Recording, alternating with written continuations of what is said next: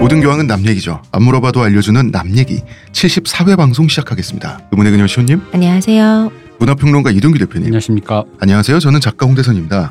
아, 우리가 프랑스 얘기를 오래 했습니다. 네. 그렇게 오래 하게 될 줄 몰랐어요. 음. 어, 저희가 한 이 주 예상하지 않았나요? 음, 음. 그렇죠. 음, 그런데 이야기를 풀면 풀수록 이게 겹겹이 피어오르더라고요. 음. 이 나라 참 복잡한 나라요. 한 달 잘 했지. 잘 먹고 살았죠. 어, 한 달. 아, 왜냐면 나는 자나깨나 다음에 뭐 하지? 다음 에피소드 뭘로 어. 하지? 이 고민인데. 우리 방송 이제 녹음 다 끝나면은 어. 우리 뒷풀이 가면서 다음 주에 뭐 하죠? 하잖아요. 네, 한 달 잘 했지. 음. 음. 어, 그리고 전 세계에 분포하고 계신 대선 진리구 신도 여러분. 여러분, 책 좀 사세요. 태무진 투덕한 여러분 책 좀 사시고, 만약 어, 저 한 권 샀는데요. 이런 분이 있을 거 아니에요. 더 사세요. 책이 왜 이렇게 안 나가? 그리고 아날람 몰에서 물건도 좀 사야겠는데. 주소. 왜 자꾸 승질을 내요? 주소. 네, 엔 에이 엠 와이 이 지 아이 닷 컴입니다, 여러분. 그렇습니다. 여러분 추석 선물을 위해서는 아날람 몰에만, 남얘기닷컴에만 들어가면 된다. 뭐 이런 말씀을 드리고 싶고요. 자, 에이에스를 한번 해봐야 될 것 같아요. 패친분께서 지난 방송을 듣고 사실관계가 엇갈린 부분을 이야기를 전해주셨어요. 천구백칠십사 년 요한 크루이프를 진공청소한 독일 선수 월드컵에서 베르티 포그츠가 아니냐. 베르티 포그츠가 맞아요. 음. 음, 왜 헷갈렸냐. 루디 펠러가 진공청소한 네덜란드 선수는 요한 크루이프가 아니라 레이카르트였어요. 어, 둘 다 아주 위대한 더티 플레이어였습니다. 루디 펠러는 레이카르트한테 얼굴에 침을 맞았어요. 어, 이 내용은 제가 책에 썼다가 제가 틀렸어요. 쓴 내용을 내가 틀렸어. 내가 쓰고.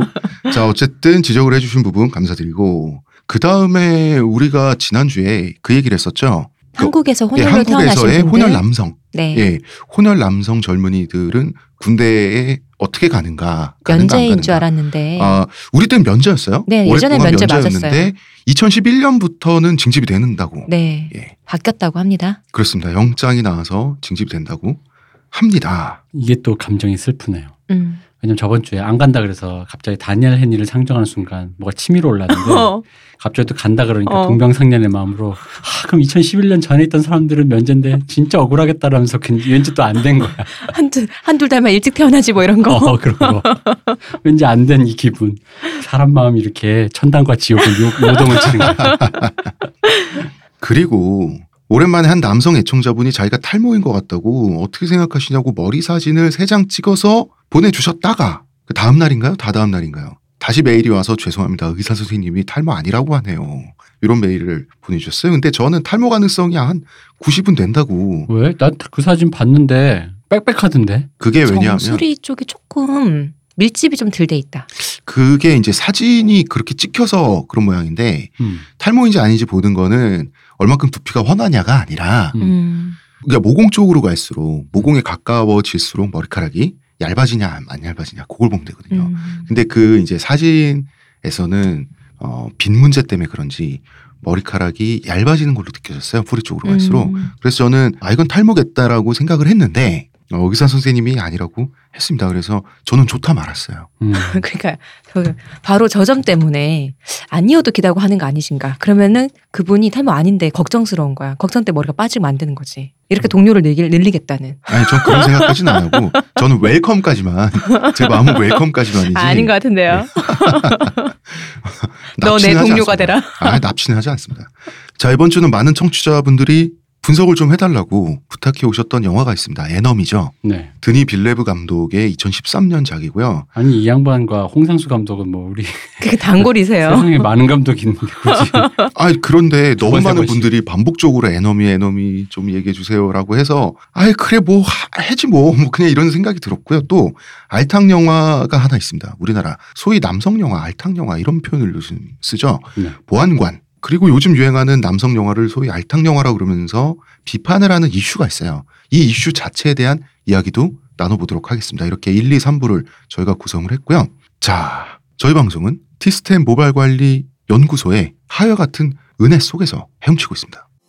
저한테서 뭐 달라진 거 느껴지지 않나? 뭐요? 아니 그 내 머리에서 반짝반짝이 아니라 빽빽. 흑채가 맞다 이거. 흑채는 아닙니다. 그럼 뭐 한방? 사람의 머리카락은 동물의 털이라는 거지. 그래서 동물 세포로 모근을 복원한다는 거지. 어떻게 돼? 가능합니다. 티스템 연구소의 동물줄기세포 배양액은 거짓말을 하지 않습니다. 나 이거 되는 거 보고 진짜 충격받았다니까. 지금 티스템 두피 클렌저와 두피 에센스를 검색해보세요. 과학이 당신의 모발에게 주는 선물, 티스템입니다. 자, 일 부 바로 들어가 볼까요? 네. 이번 주엔 사연이 왔습니다. 드니 빌뇌브 감독, 에너미. 자, 먼저 이 영화는 도플갱어라는 소설을 원작으로 하고 있어요. 원작자가 이제는 타기한 지가 좀 되셨죠. 주제 사라마구. 아, 나 이 이름 있잖아. 음. 너무 멋있어. 너무 있지. 있어, 왜? 어.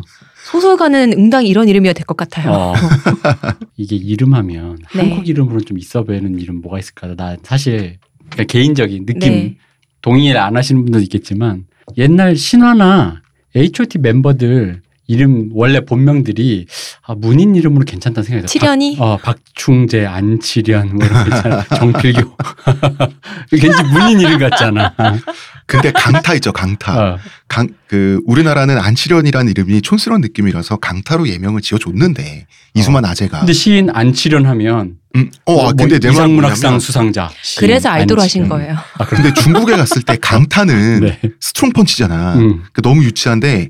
안칠현 하면 안치쉔인데 어. 일곱 개의 불꽃이거든요. 어. 너무 멋있어가지고 본명 그대로 썼는데 중국 사람들이 다 이름이 왜 이렇게 멋있냐고. 어. 발음도 멋있고. 음. 이게 그렇지 않아요. 같은 한자 문화권인데 약간의 그 감정 차이와 약간의 음. 그 발음 차이로 느낌이 확 다른 거지. 그, 그런 거 동인 문학상 수상.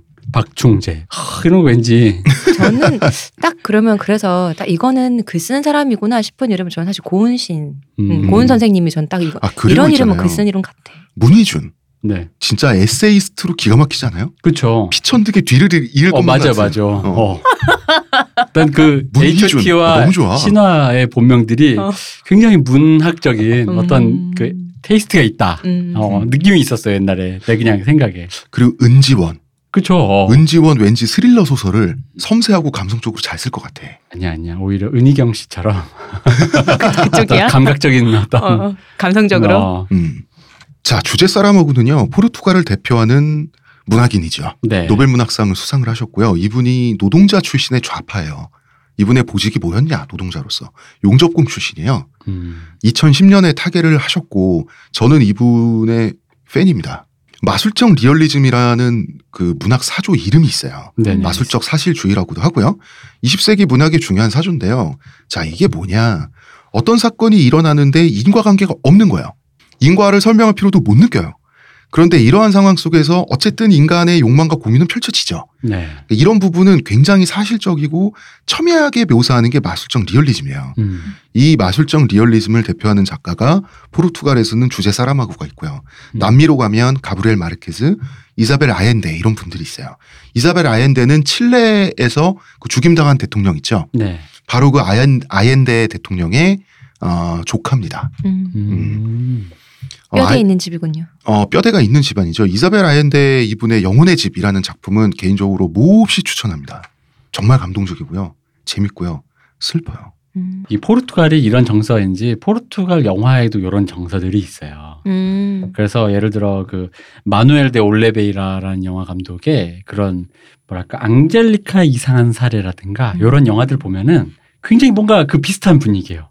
아무것도 음. 없는데 그런 시체가 되었는데 음. 시체가 된 어떤 소녀에 대한 뭐뭐 뭐 어쨌든 그런 류의 이상한 요, 요 동네만의 독특한 분위기에서 완전 마술적인 무슨 환상의 세계도 아닌 것이 음. 어떤 뭔가 겹쳐져 있는 마치 이승과 저승의 어떤 사이에서 무언가 있음직할 법한 어떤 일 상황은 현실적이지 않은데 그것을 음. 대처하는 사람들이 굉장히 너무나도 현실적인 거잖아요. 그렇죠. 예, 음. 그래서 이런 전통이 아마 여기 있는 것 같아. 이쪽 음. 시내. 감성이 아무래도 이제 보다. 그거를 음. 그 지역적으로 푸는 사람들도 있더라고요. 네. 이베리아 가, 반도에 네네. 있잖아요. 포르, 근데 이베리아 반도에 포르투갈하고 스페인이 있단 말입니다. 스페인에 둘러싸여 있어요. 포르투듯이 음. 음. 포르투갈이 역사적으로.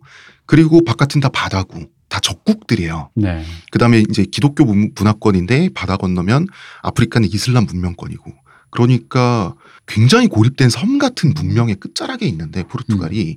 그래서 어떤 일도 그냥 생겨날 수 있다. 어떤 비극적인 일, 국가적 위기 이런 관념이 있지 않았겠느냐라고 하는 분석도 있더라고요. 음. 우리도 반도인데. 어, 우리도 반도니까. 사방이 다 뭐 그렇고. 조금 이따 얘기하자면 우리는 또 우리만의 독특한 분위기가 있는 거죠. 그렇죠. 네. 아, 아, 아, 그 분위기. 음. 아, 그 분위기. 아, 그렇네요. 사라마구의 경우를 좀 더 얘기해 볼게요. 네. 이분의 또 다른 대표작이 돌뗏목이라는 작품이 있어요. 이 돌뗏목은 어, 돌로 된 뗏목이 뭐냐? 이 뗏목이 이베리아 반도예요. 음. 어느 날 갑자기 이베리아 반도가 유럽 대륙에서 뚝 떨어져요. 이유는 없습니다. 그리고 바다 위를 정처없이 떠돌아요. 그냥 그런 상황이 일어났단 말이야. 어쨌든 이베리아 반도 안에 있는 사람들은 걱정하고요. 갈등하고 살아남아야 되잖아. 네. 바로 이런 게 마술적 리얼리즘이에요. 이 과정이 리얼한 건데 눈먼 자들의 도시, 이거 줄리안 무어 주연으로 영화화도 됐었죠? 네. 됐었죠. 음. 예. 한 도시에서 어느 날 갑자기 사람들이 눈이 하나씩 멀어가요. 나중엔 죄다 멀어요. 그냥 빼고. 음, 이유는 없어요. 이런 일은 그냥 벌어지는데 그 상태에서 살아남기 위해서 사람들이 발버둥치고 타락하고 다 타락하는데 누군가는 또 숭고한 모습을 보여주잖아요. 음. 이 과정이 굉장히 리얼합니다. 여러 군상을 보여주는데 저는 이걸 읽고 나서 진짜 깜짝 놀랐어요. 왜? 그렇게까지 계속 치고 갈지 몰랐어요. 음. 사람이 빠져드는 상황을 그렇게 나락으로 계속 칠지 몰랐거든요. 에이 설마 가잖아. 설마 했는데 다 하는 거예요.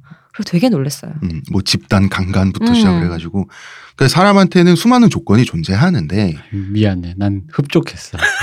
이 정도는 해야 그러셨을 것 같아 대표님은. 뭔가 리얼한 느낌이 어. 내한테 아 그렇지 이 정도는 돼야 이게 작가의 상상력이 어. 뭔가 나한테 펼쳐졌을 때 음. 아, 나도 동의할 수 있을 정도였다. 어, 장엄하지 않아요? 그런 느낌이 좀 드는. 그럴 수는 있겠다 뭐 생각을 어. 하는데 설마 설마 설마 하면서 봤거든요 저는. 근데 봐봐, 사람을 구성하는 조건이 굉장히 많잖아요. 시각은 그 수많은 것 중에 하나일 뿐인데 이 시각이라고 하는 감각 능력 하나만 사라졌단 말이에요. 네. 그 얼마나 쉽게 인간들이 동물로 떨어지냐는 거야. 이거를 음. 극한까지 가잖아. 그러니까 사람과 동물이 그리 멀지 않다. 근데 또 한편으로는 숭고할 수도 있는데 결국 동물이 될 수도 있고 인간이 성인 군자가 될 수도 있는데 이게 선택의 문제잖아요. 음. 근데 또 이 선택은 엄청난 실현 속에서만 가능한 거잖아. 네. 그걸 정말 끝까지 가는데 어, 지금 저희가 얘기할 영화의 원작인 도플갱어. 네. 그것도 마찬가지입니다. 현실에 도플갱어가 존재할 리가 없잖아요? 아니요, 많은 것 같아. 많은 것 같아요? 네. 아, 대표님 만나본 적 있어요? 아니, 나는 아닌데, 나 주로 이제 연예인을 보다 보면, 네. 어, 정말 닮았는데? 그런 경우는 많지. 어, 많지. 도플갱어가 원래는 독일의 전통 괴담이더라고요. 음. 네. 음, 음. 도플갱어를, 그러니까 영어로 뭐냐? 도플이 더블이래요. 음. 도플갱어는 더블 워커, 혹은 더블 고어. 오는 가다. 그러니까 이제 그 뭐야. 동시에 두 개가 걸어 다닌다. 음, 그렇죠. 그러니까 보면은 죽거나 다친대요. 그러니까. 혹은 뭐 자기의 생명이다. 음. 이런 말도 있는데 작품 속에서 주인공은 도플갱어를 그냥 발견해요. 네. 그냥 그냥 있는 거야. 근데 이제 주인공 이제 서로가 서로의 도플갱어면서 주인공인 거죠. 음. 어, 충격받죠. 그러니까 갈등하고 또 막 욕망해. 그러다가 파국으로 막 치닫는데 이 과정은 설득력이 있죠. 아주 그냥 레알 그 자체입니다. 요게 또 이제 마술적 리얼리즘의 한 작품의 특징인 거죠. 그래서 주제 사람하고는 굉장히 집요해요. 어느 정도냐면 등장인물 이름도 잘 등장이 안 해요. 뭐 의사, 노인, 여자, 창녀, 창녀 두목 막 이런 식이야. 그리고 이 사람이 어떤 사람인지를 우리가 알아야 되는데 그 사람은 계속해서 선택을 하고 행동을 한단 말이에요. 이거를 독자들이 끝없이 해석하게 돼요. 문단도 엄청 길어요. 음. 줄바꿈도 안 해. 그리고 인물들의 대사가 그냥 문장 사이에 들어가 있어요. 줄바꿈 안 하고. 보고 있으면 빨려 들어가는 건 사실이에요. 아니요, 빨려 들어갈 수도 있는데 튕겨서 일단, 나올 수도 어, 있어. 읽다가 아 이거 좀 하면서 어, 어, 이 스타일이 안 맞으면 어, 그 글의 스타일이 안 맞으면 사실 어. 음. 그럴 수 있어요. 왜냐하면 왜 이렇게 얘기하냐면 제가 어릴 때 네. 이런 어떤 홍 작가님 같이 이런 좀 배우신 분들이 어떤 제가 배우신 분이에요? 텍스트 어저 배우신 분이 텍스트를 어떤 읽다가 굉장히 흡입력 있고 장어함도 했다가 나는 그런 느낌 못 받아서 음. 난 등신인가 뭐 이런 약간 아니, 아니. 생각한 적이 많아요. 주제 사람하고의 작품은 흡입력이 그냥 있는 게 아니라 음. 흡입력을 느낄 때까지 고생해야 된다고. 그치. 그러니까 독자들이. 그렇게 좀 얘기를 해줘야. 음, 그건 있지. 그렇지. 왜냐면 안 그러면 사람들이 맞아. 어, 어. 못 느낀 나는 뭔가. 어. 이거 한 페이지 이십 장 넘어가기 전에 되게 괴로워요. 왜냐하면 요 비슷한 예로 최근에 아가씨의 원작이었던 영화 네. 있잖아요. 아니 소설 있잖아요. 제가 그걸 읽는데 그게 백 페이지까지가 거의 거의 설정이에요. 음. 책도 두꺼운데 백 페이지를 넘기기까지 난 너무 힘든 거야. 그런 소설이 있어요. 어, 너무 힘들어서. 근데 그걸 또 읽어야 보상받잖아. 그치. 그걸 앞에 읽고 나서 이제 그 다음 전개가 되니까 이제 그 다음부터 달리기 시작하는데 그 앞에까지가 힘들었는데 왜 그런 거 있잖아. 그 근데 그 책이 워낙 아가씨의 원작이다 보니 난 영화를 보고 이제 그 음. 소설이 궁금해서 샀는데 사람들이 너무 뭐 욕망이 들끓거리는 뭐 빅토리아 시대 뭐 흡입력이면 음, 써놨는데 어. 내가, 내가 한 백 페이지 넘어가기 전까지 뭐 흡입은커녕. 자 그러면 질문. 백 페이지 넘어가고 어땠어요? 백 페이지 넘어가고 좀 달리는데요. 음. 그럼에도 불구하고 이게 그러니까 이분이 스타일상 이게 옛날 고전 작가 있잖아. 약간 아. 그런 느낌으로 음. 뭔가 말을 다 해야 돼. 아, 아 속된 말로 서설이 길구나. 그렇죠. 음. 그 서설이 길어. 그러니까 왜 일본 소설 작가처럼 음. 약간 단순하게 그래서 그랬다 그래서 그랬다가 아니라 그래서 그런 이유가 뭐냐면 그래서 그런 것은 이러이러한 곳을 지나서 이러이러한 어. 것을 했기 때문에 그곳에 도착했을 때는 어쩌고저쩌고저쩌고. 그러니까 영국식 실증주의가 음. 굉장히 실증나는 방향으로. 그래서 그래서 내가 이상한 사람인 줄 알고. 왜냐하면 박찬욱 감독님은 분명히 이 소설 읽고 음 이거 되겠는데 하면서 각색을 어, 한 건데. 어, 그렇죠. 근데 무슨 생각이냐면 아, 난 이거 읽고 되겠는데가 아니라 아이고 못 쓰겠는데. 어, 약간 왠지 그런 생각을 하진 않았을까. 음. 근데 이제 참 말로는 못하는 거야. 왜 홍 작가님처럼 저렇게 말해버리면 어, 나는 나 나는 어. 근데 주제 사람하고도 작품에 빨려 들어가기 전까지 좀 괴로움을 주는 작가예요. 그럼요. 고의적으로 그렇게 쓰시는 분이고. 근데 이 사람 재밌는 게 인물의 배경, 과거 행적 이런 게 거의 없어요. 현재 주어진 상황 속에서 선택하는 행동들이 있잖아요. 그걸로 서서히 이 사람을 파악해야 되는데 그러다 보면 이 인물이 오랜 친구처럼 굉장히 친숙하고 입체감 있게 다가오는 그런 부분이 있거든요. 얼굴과 옷차림까지 그려질 것 같은 그런 느낌 있잖아요. 근데 작품에 빨려 들어가기는 어려운데 또 몰입되면 이런 거 있잖아요. 들어올 땐 마음대로였지만 나갈, 나갈 때는 아니란다. 음. 뭐 그런 것도 있어요. 이런 문체를 드니 빌뇌브 감독도 많이 이런 원작자의 특징을 참고한 것처럼 보여요. 제 느낌에는. 음. 모르겠습니다. 그리고 이제 사라마구가 몹시 철학적인 작품을 쓴 문학가로 이름이 굉장히 높았어요. 뭐 문학의 철학자다 이러는데 사실은요. 주제나 떡밥 자체는 그렇게 철학적이진 않아요. 냉정히 얘기해서. 음. 심오한 얘기도 아니에요. 이를테면 이런 겁니다. 진정한 나란 무엇인가. 뭐 인간이 뭐 이렇게 대단한 동물이냐. 국가는 어떻게 개인을 통제하냐. 이 정도 주제거든요. 사실 철학적인 질문을 던지는 차원으로만 보면 웬만한 에스에프 소설들 있죠. 네. 훨씬 깊어요. 예를 들어서 에스에프 소설 보면은 인공지능 소재만 해도 인공지능을 소재로 한 에스에프 기본적인 질문이 인간의 기준이 뭐냐는 거거든요. 음. 훨씬 더 첨예하고 훨씬 더 치명적인 질문을 던진단 말이에요. 에스에프 소설들이.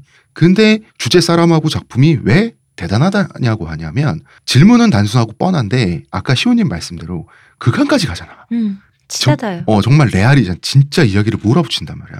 그리고 매 순간 어떻게 몰아붙이냐면 등장인물들한테 음. 일 분 일 초가 다 선택이에요. 이거 아니면 저거예요. 선택하지 않으면 넘어갈 수가 없어. 그야말로 선택의 지옥이거든요. 음. 인간성이라는 주제를 가지고 보여줄 수 있는 걸 다 보여주려고 하죠. 그리고 대체로 성공을 하잖아요. 이 장인 정신은 민정아 씨가 않을 수가 없죠. 제 생각인데 이 사람 창작을 굉장히 괴롭게 했을 것 같아요. 제 생각에는. 근데 이제 그러니까 그렇죠. 그 어쨌든 예술이라는 게 테마야 뻔하지. 우리 전에도 얘기했지만 현대물의 테마는 음. 거의 구할은 이렇게 요약해서 현대사회를 살아가는 현대인들의 고독과 소외를 이렇게 할 수 있어요. 구할은 어떤 소설이나 어떤 영화를 가져다줘도 거의 구할은 현대사회를 살아가는 외로웠어. 그 고독과 소외 있잖아요. 어. 거기에 상실을 넣어도 되고 그치, 상실을 넣어도 되고 넣어도 욕망을 되고. 넣어도 뭐 자아와 뭐 좌절을 뭐, 넣어도 어, 되고 타인에 대한 뭐 이해와 고독과 뭐, 뭐 이렇게 했는데 사실 얘기는 뻔하죠. 네. 다만 이제 중요한 건 예술은 결국 무드니까. 그러니까 그런 고독과 소외라고 하면 그 고독과 소외가 얼마나 그, 그 몸서리 처지게 어. 무드로 자아내주느냐. 음, 그걸 상상할 수 있게 해주면 되는 거죠. 그렇죠. 근데 이제 이런 방식의 주제 사람하고의 필법이 영상으로 전환됐을 때 어떻게 표현이 될 것인가. 음. 어떻게 변형이 될 것인가. 그럼 이제 슬슬 우리 영화 얘기를 하도록 하죠. 자, 드니 빌뇌브 감독. 제이크 질레날이 주연을 했고요. 네. 데니스가 아니라 드니예요. 음. 모국어가 프랑스어인데 캐나다 출신인데 캐나다 퀘벡 출신이라고 그러더라고요. 음. 그러니까 이 동네는 프랑스어권이죠. 네. 음. 드니 빌뇌브 감독이라고 하면 우리가 얘기를 몇 번은 했어요. 네, 그렇습니다. 자, 원제는 어라이벌, 어, 번역된 제목이 컨택트, 이 영화에서 이야기를 했었고 시카리오 얘기도 우리가 했었어요.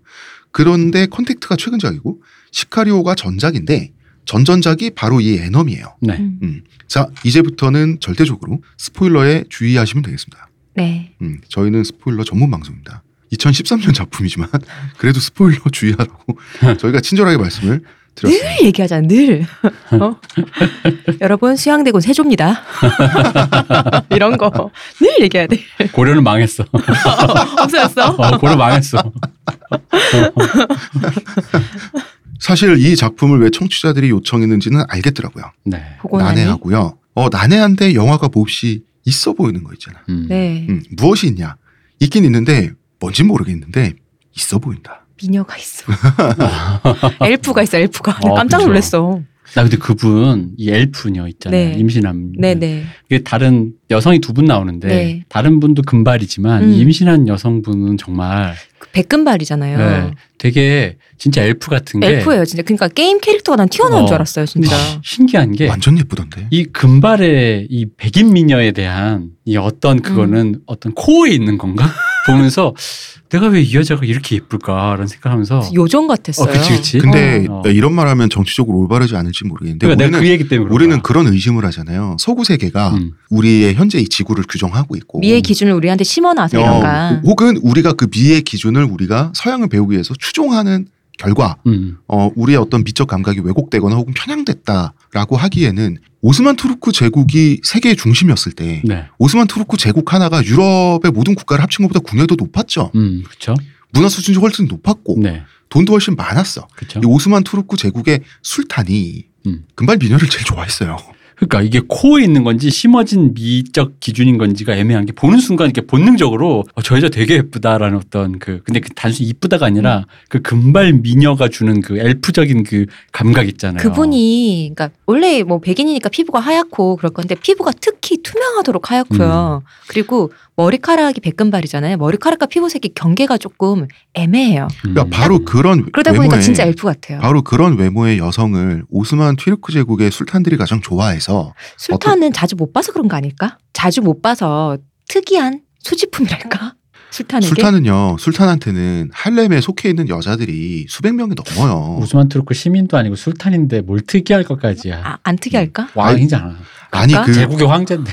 제국의 황제인데 제국이에요. 그냥 소국도 아니고. 그래서 어떤 현상이 일어나냐면 결국은 정실 왕비 자리를 차지하는 거 가장 많은 총애를 받으면 되죠. 음. 음. 그, 근데 음. 가장 많은 총애를 금발 미녀가 받는단 말이야. 음. 그러면은 황후가 돼요. 음. 그러면은 그 사이에서 난 아들이 술탄이 될 거 아니야. 네. 그 술탄은 또 금발 미녀를 좋아해요. 그러면은 술탄이 점점 얼굴이 하얘지겠네. 점점 얼굴이 하얘지고 음. 눈이 푸르스러지는 거야. 음. 그러면은 나중에 이제 오스만 투르크 이 터키 사람들은 네. 이 대소신료들 백성들은 터키인인데 정작 이 사람들을 다스리는 자랑스러운 우리의 자랑스러운 술탄이어야 될 이 남자는 유전자 검사 해보면 어째 점점 우리가 맨날 열등하다고 흉보는 저 유럽 놈들처럼 비슷해진단 말이야. 우리한테 안 가까워. 어. 저기 가까워. 유전적으로는 거의 이제 그쪽이 돼버린 음. 거죠. 슬라브족 쪽이 되는 거죠. 슬라브족 미녀 그러니까 러시아 미녀죠. 어, 그래도 수찬들이 가장 좋아했다 그러더라고요. 음. 음. 신기했어요. 뭐 이런 정치적으로 올바르지 않은 얘기를 길게 하는지. 아니 근데 왜냐면 아름답더라고. 이 여성분이 거의 두 번째 커튼가에 나오는데 네. 등장하는 순간 눈길을 사로잡는다고. 깜짝 놀랐어요. 어. 특히 이분이 그랬어요. 어. 두 분 다 금발 미녀인데 그분 이분이 특히. 임산부 누드가 이렇게 아름다울 줄 몰랐어요. 이분이 특히 다시 얘기하면 계속 얘기하는 자꾸 얘기하게 돼 초현실적인 느낌을 주는 음. 외모예요. 그래서 이 임산부 누드를 보여주죠. 음. 두 번째 컷. 그러니까 이 여자 음. 왜 내 그 얘기냐면 아까 마술적 리얼리즘 얘기했고 네. 이 영화가 도플갱어를 다루는데 이 여자의 외모가 그런 무드를 좀 줘. 한몫하죠. 그건 그래요. 어. 그런 무드를 이 영화의 이 영화가 저 거의 잿빛 톤인데 거의 금발 톤이죠. 네. 황금색 잿빛 톤인데 이 황금색 톤에 이 여성의 피부와 머리색과 그 스타일이 어떤 무드를 줘요. 그건 사실이거든. 음. 특히 그 처음에 첫 컷에 나오는 그 임산부의 누드와 네. 그 대사. 혼돈은 네. 해석되지 않은 어? 질서다. 질서다. 그, 그 두 개의 대립이 이 영화의 무드를 잡고 가버리거든. 음. 어, 이거 뭐지? 라는 거지. 음. 그리고 만약에 임산부가 아주 그 편안한 파자마 같은 걸 입고 이 안락해 보이는 집안의 소파에 이렇게 그 남편의 어떤 케어? 이런 거를 받으면서 이렇게 비스막이 누워있으면 굉장히 풍요롭고 안정적인 그런 그림이겠지만 임산부가 그냥 아무 배경? 그 칙칙한 배경에 그 혼자 그냥 딱 이렇게 있잖아요. 그럼 굉장히 긴장감을 주는 위험한 풍경 같죠. 왜냐하면 임산부라고 하는 것은 어쨌든 그 외부 충격이나 이런 거에 굉장히 취약한 그런 몸의 상태이기도 하거니와 뭔가를 탄생시키기 직전이잖아요. 그건 뭔지 모른단 말이야. 육개를 살짝 불러야 되는데 배가 너무 부르셨더라. 그럴 수도 있지. 애가 빨리 자라나 쌍둥이인가? 음. 아, 그럴 수도. 혼돈은 아직 해석되지 않은 질서가 굉장히 있어 보이는 문장이죠. 네. 네. 그러면서 영화가 시작된단 말이에요. 그 틀린 구성은 또 없는 말이야, 생각해보면. 그런데 이제 영화는 처음에 자기가 제시한 거를 보통은 해결해야 되죠. 내용으로든 톤앤 매너로든. 그러니까 이상하게 신의 이십일 기자들처럼 나도 이 영화를 보면서 보물찾기 책으로 하는 거 있잖아요. 네. 어, 이걸 하게 되더라고요. 그러니까 안 할 이유도 없으니 한번 저는 해보겠습니다. 어쨌든. 그러고 나서 이 영화는 비밀 섹스클럽 같은 곳 있죠. 여기서 이제 여성이 어, 스테이지 위에서 그 성인쇼 하는 거 있잖아. 음. 자위쇼 같은 걸 하고, 그 다음에 또 이제 여성들이 나와서 또 옷을 막 벗어. 어, 그런 곳에서 이제 영화가 시작을 하는데, 그러다가 어떤 그 은접시 식기 같은 게 나와요. 그래서 접시 뚜껑을 열었더니 음식 대신 거미가 나와. 음. 아주 큰 거미가. 웬만한 남자는 큰 주먹만한 거미가. 음. 그리고 이제 그게 약간 어떤 거미야 다 육식이지만. 네.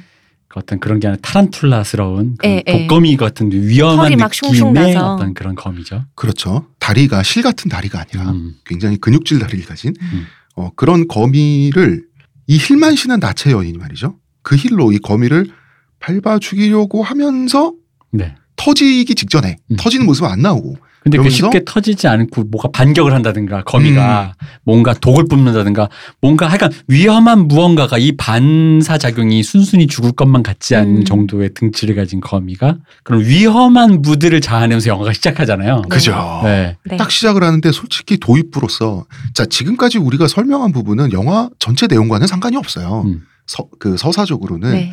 근데 무드를 잡는 거 있잖아요. 네. 톤의 매너를 잡는 거에서는 전 솔직히 기가 막혔다고 봐요. 그리고 이렇게 넘어가 이런 식으로 하고 넘어가면 어떻게 영화에 집중을 안 할 수가 있겠어요. 음. 저희는 또 다른 것에도 집중을 해야 됩니다. 뭐예요? 병산네이처. 여러분 병산네이처 하루세알 여러분의 건강을 책임집니다. 저희 아날람은 평산네이처의 하여와 같은 은혜의 바다에서 어, 잠수를 하고 있습니다. 광고 듣고 오겠습니다. 하루의 건강을 위해 자 아로니아 농축액을 물에 섞어 마시는 것도 귀찮다고 그런 당신을 위한 평산네이처의 새로운 야심작 하루니아. 하루에 한 포 알약으로 섭취하는 아로니아 농축액입니다. 이제 건강과 함께 간편함도 챙기세요. 국내 최대 함량 최다 판매를 자랑하는 평산네이처가 만들었습니다. 전 편한 게 제일 좋아요. 하루니아. 여러분 추석 선물 부모님에게, 수험생 조카에게 베스트 오브 더 베스트다. 난 진짜 추석 한 이 주밖에 안 남아서 빨리 주문하셔야겠네요. 음. 아 그렇겠네. 이 방송에 나갈 때쯤 되면 지금 우리가 하는 이 얘기 있죠. 이걸 듣자마자 잠시 일시정지를 누르고 아날람 몰에 가서 산 다음에 와서 이어듣기를 하시면 될 것 같습니다. 어떻게 생각하십니까 대표님? 그만했으면 좋겠어요. 음. 그래요? 네. 방금 네. 대표님 웃음은 동의의 웃음이 아니었나? 아니에요. 아. 이번에는 그만하자는 웃음이에요. 자, 이 영화의 서사는 뭐 간단한 편입니다. 우리의 주인공은 교수님이에요. 네. 근데 사회는 개인을 통제해 왔다. 이런 강연을 하고 있어요. 네. 평소 표정을 보면 별로 삶의 행복도가 안 높아 보여. 그래도 이제 연인도 있고 음. 있을 건 다 있는데 아무튼 역사에서 반복돼 왔다는 그 통제의 패턴. 근데 이 사람 생활도 패턴화돼 있어요. 다 떡밥이야. 네.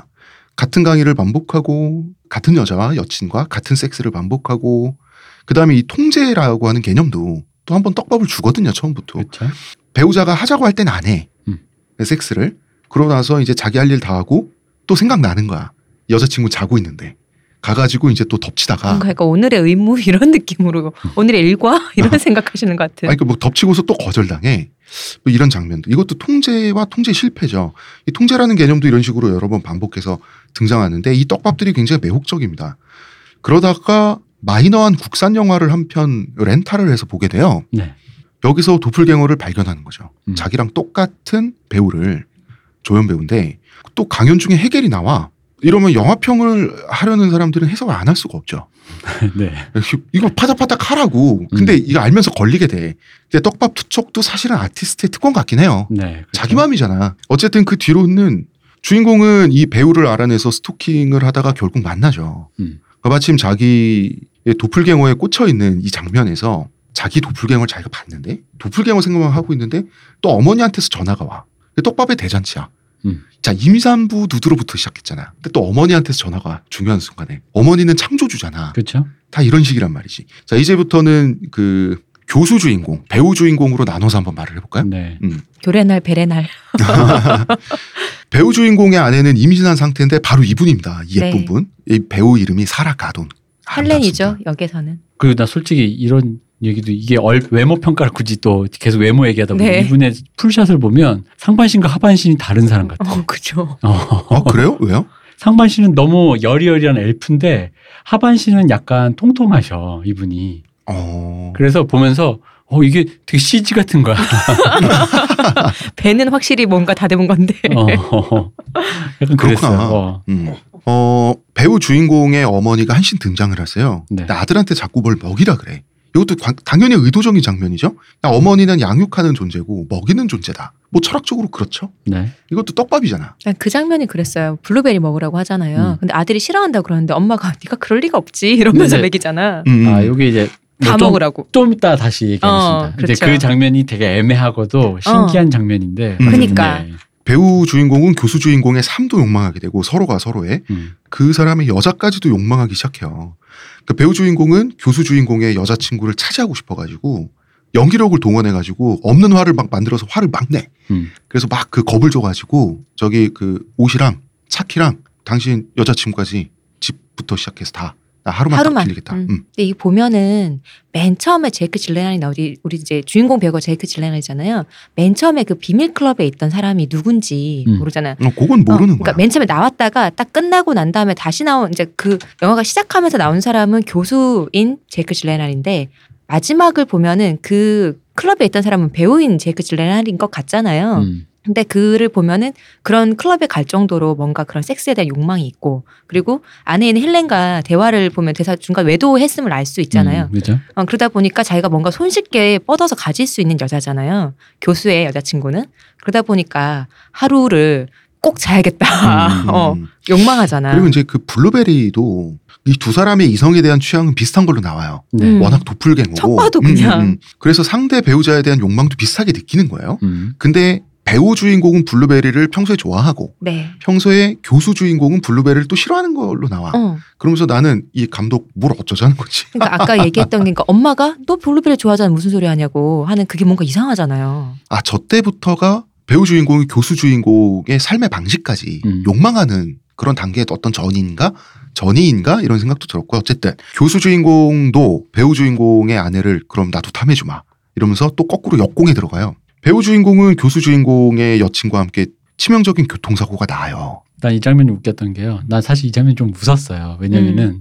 교수 주인공의 여친은 네. 다른 요즘 기준으로 치면 확실히 주체적인 여성이잖아. 네. 내가 싫을 때 안 해. 어. 너 뭐야 이 어. 그러다 보니까 너 이 새끼 누구야 하잖아요. 왠지 웃긴 게 되게 요즘 말로 표현하면 지옥에서 온 페미니스트야. 내가 싫으면 안 해 이 새끼야 라고 하다가 근데 또 배우 주인공은 어. 배우 주인공은 자기가 하고 싶으면 해야 되는 어. 문제잖아. 근데 배우 주인공은 자기가 일종의 캐나다니까 캐남이야. 어, 맞아. 너무, 너무 캐, 뭔가 하고 싶으면 해야 하고 어. 너무 사람이 단순해. 어. 그래가지고 나중에 페미니스트한테 꺼져 이 새끼야 하다가 결국은 그 자동차가 지화를 지가 못 이겨서 어, 자, 지화를 지가 못 이겨 자동차가 이렇게 나, 나뒹구는데 그 나뒹구는 게 씨지다 보니까 약간 그게 좀 어색해서 그 관성의 음. 그, 그 중력의 네. 그걸 어색하다 보니까 그게 웃겼어요. 난 살짝. 그리고 음. 그 정도 박은 거 치고 너무 박살났어. 어, 그래가지고 아 왜냐면 둘이 남녀가 투닥거리는데 그럼 내려 어쩌고저쩌고 하다가 죽어버리니까 그게 좀 갑자기 이렇게 됐지. 그래서 페미니스트에게 근데 페미니스트도 죽으면 어떻게 해. 그러니까 어. 음. 그 교수의 여자친구는 무슨 죄예요. 어, 그러니까. 어. 그죠? 네.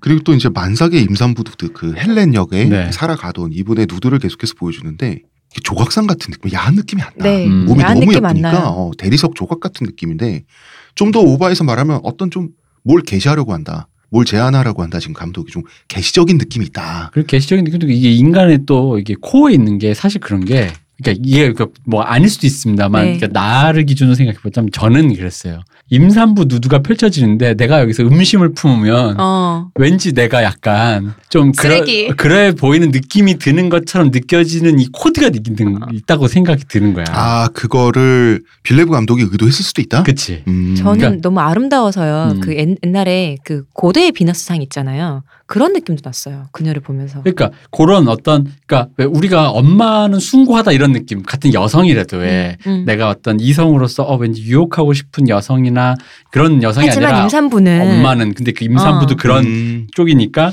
임산부의 누드가 보였을 때 여성의 누 여성의 누드라고 보기보다는 네. 그 어떤 어머니의 어떤 그런 원형이랄까. 약간 음. 그러니까 남성이 여성을 대상화하는 어떤 그 약간 이성적인 어, 존재 조금 벗어나 있는 네. 느낌으로 묘사된 기분이 있는 거죠. 어. 그 기분 플러스 음. 아름다움의 어떤 절대값에 대한 거. 그쵸? 난 이것도 음. 있다고 봐. 제가 아무리 임산부고 임산부는 어머니의 원형이라고 해도 아름다운 여성이 벗고 있는데 제가 남자고 이성애자인데 보면 안 좋을 순 없어요. 맞아요. 근데 음. 우와 죽인다 이런 게 있고 우와 요건 좀 약간 다르잖아요. 음. 음. 아 그리고 창백하게 하얀 피부, 티 없이 하얀 피부에 완벽한 금발배가 백인이라고 하는 것이 주는 어떤 느낌이 있는 건 사실이야. 음. 하여튼 배우 주인공과 교수 주인공의 여친이 이 두 남녀가 죽어가고 있을 때 네. 교수 주인공은 배우 주인공한테 온 우편물을 또 열어요. 음. 어, 자기도 역공에 들어가서 배우 주인공의 임신한 아내죠. 네. 아내와 섹스를 한 후죠. 음. 근데 역공이라고 하면 안 되는 게 음. 역공이라고 그 뭐라고 설명해? 그러니까 자신도 리버스라고 하죠. 자신도 이 사람의 이제 어쨌든 간에 아내와 뭐 음. 잘만 하면 관계를 한번 해볼 수 있는 그런 상황이 됐는데 이 교수 주인공은 그것이 뭔가 뭔가 가당치 않다라는 생각에 이 관계에서 자기가 뭔가 자기도 솔직히 아무런 모른 척하고 이렇게 어떤 한번 어떻게 뭐 해볼 수 있는 음. 하다못해 뭐 그녀의 누드를 뭐 훔쳐본다. 그녀가 부부니까 원래는 네. 서슴없이 옷을 벗잖아요. 그걸 지켜본다든가 뭐든지 할 수 있단 말이지. 근데도 안 했는데 그런 상황에서 재밌는 건 그거지. 배우 주인공은 교수 주인공의 여친과 교감이 실패했잖아. 꺼져 음. 병신아가 어. 됐잖아. 너 이 새끼 누가 너 이거 손에 이거 어. 반지 자국 넣어. 지옥의 페미니스트한테 불인장을 받는데 어. 이쪽은 문제가 뭐냐면 남자 스스로가 이것은 뭔가 가당치 않다라고 생각을 내가 해서 내가 지금 뭐 하는 거지가 오잖아요. 거리를 일단은. 뒀는데 이 순간 그 뭐야 배우 주인공의 여인 여자 그 임신한, 임신한 아내. 아내 헬렌은 직감적으로 알잖아. 이 사람이 네. 자기 남편이 아니라는 아니, 아니, 걸 아는 순간 오히려 섹스 즉 뭐냐면 교감에 성공하죠. 오히려 어. 둘은 교감에 성공하고 이쪽은 교감에 실패. 실패한 건 곧 죽음으로 욕망이 실패해서 교감 실패해서 죽음으로 갔는데 이쪽은 어떤 하나의 공감대를 형성해요. 근데 이게 재밌는 게 뭐냐면은 여기 나오는 모든 캐릭터가 네. 유일하게 공감, 커뮤니케이션에 성공한 유일한 순간이야. 그 순간이. 음, 그죠. 맞아요. 왜냐하면 어머니와 아들도 서로 딴 얘기만 하고 있고. 그리고 원래 자기의 원래 배우자들끼리도 서로 말이 안 통했잖아요. 네. 그랬죠. 자기의 배우자인데 뭐 너 교수 주인공한테 전화 왔는데도 불구하고 헬렌은 옛날에 바람 폈던 그 여자인 줄 어, 알고 그 사람 아닌 줄 알고 어, 믿지도 않고 어. 그리고 이, 또 이쪽 사람도 너무 관성적인 커플이었잖아요. 교수 네. 커플은 그렇게 어. 뭐 아주 뭐 다투는 커플은 아니지만 서로의 뭐. 하루가 궁금하지 않은 커플. 그렇죠. 그런 관성적인 커플이라서 그러니까 뭔가 교감이 없는 음. 서로 간의 어떤 근데 그 교감이란 건 흔히 말하는 언어적인 걸 뛰어넘는 어떤 것이란 거지. 음. 내가 너를 이해하는 순간인데 그러니까 그 순간이 굉장히 되게 아름답죠. 왜냐하면 영화에서 유일하게 상대를 말없이도 이해하는 순간이잖아요. 음. 그런 순간인데 그게 앞에 그 지옥의 페미니스트에게 살해당하고 살해당했는지 어떻게 했는지 모르지만 그녀가 살해당했죠. 어, 맞아 맞아. 두 사람한테 자동차가 살해당했죠. 어, 맞아. 맞아. 애꿎은 자동차가. 애꿎은 자동차가.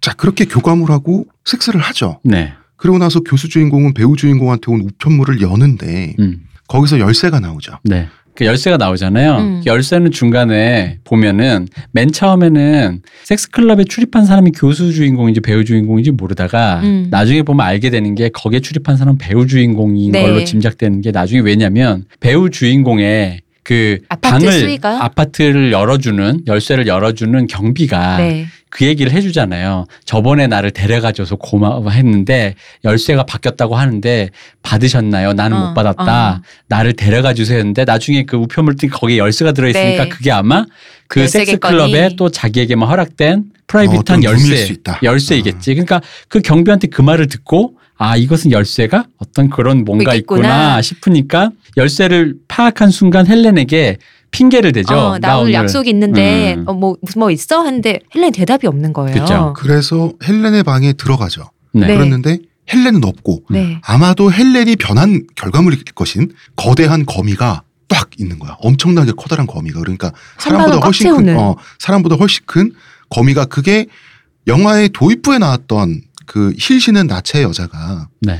밟아 죽일랑 말락했던 그 거미의 굉장히 그 확장판 네, 거대화된 버전에 그러고 나서 영화는 바로 끝납니다. 네. 그리고 중간에 또 이 거미 메타포는 왜 도시 저 머리 네. 멀리에서 그렇죠. 걸어오는, 걸어오는 게 있죠. 네. 그 장면 굉장히 장엄했어요. 네.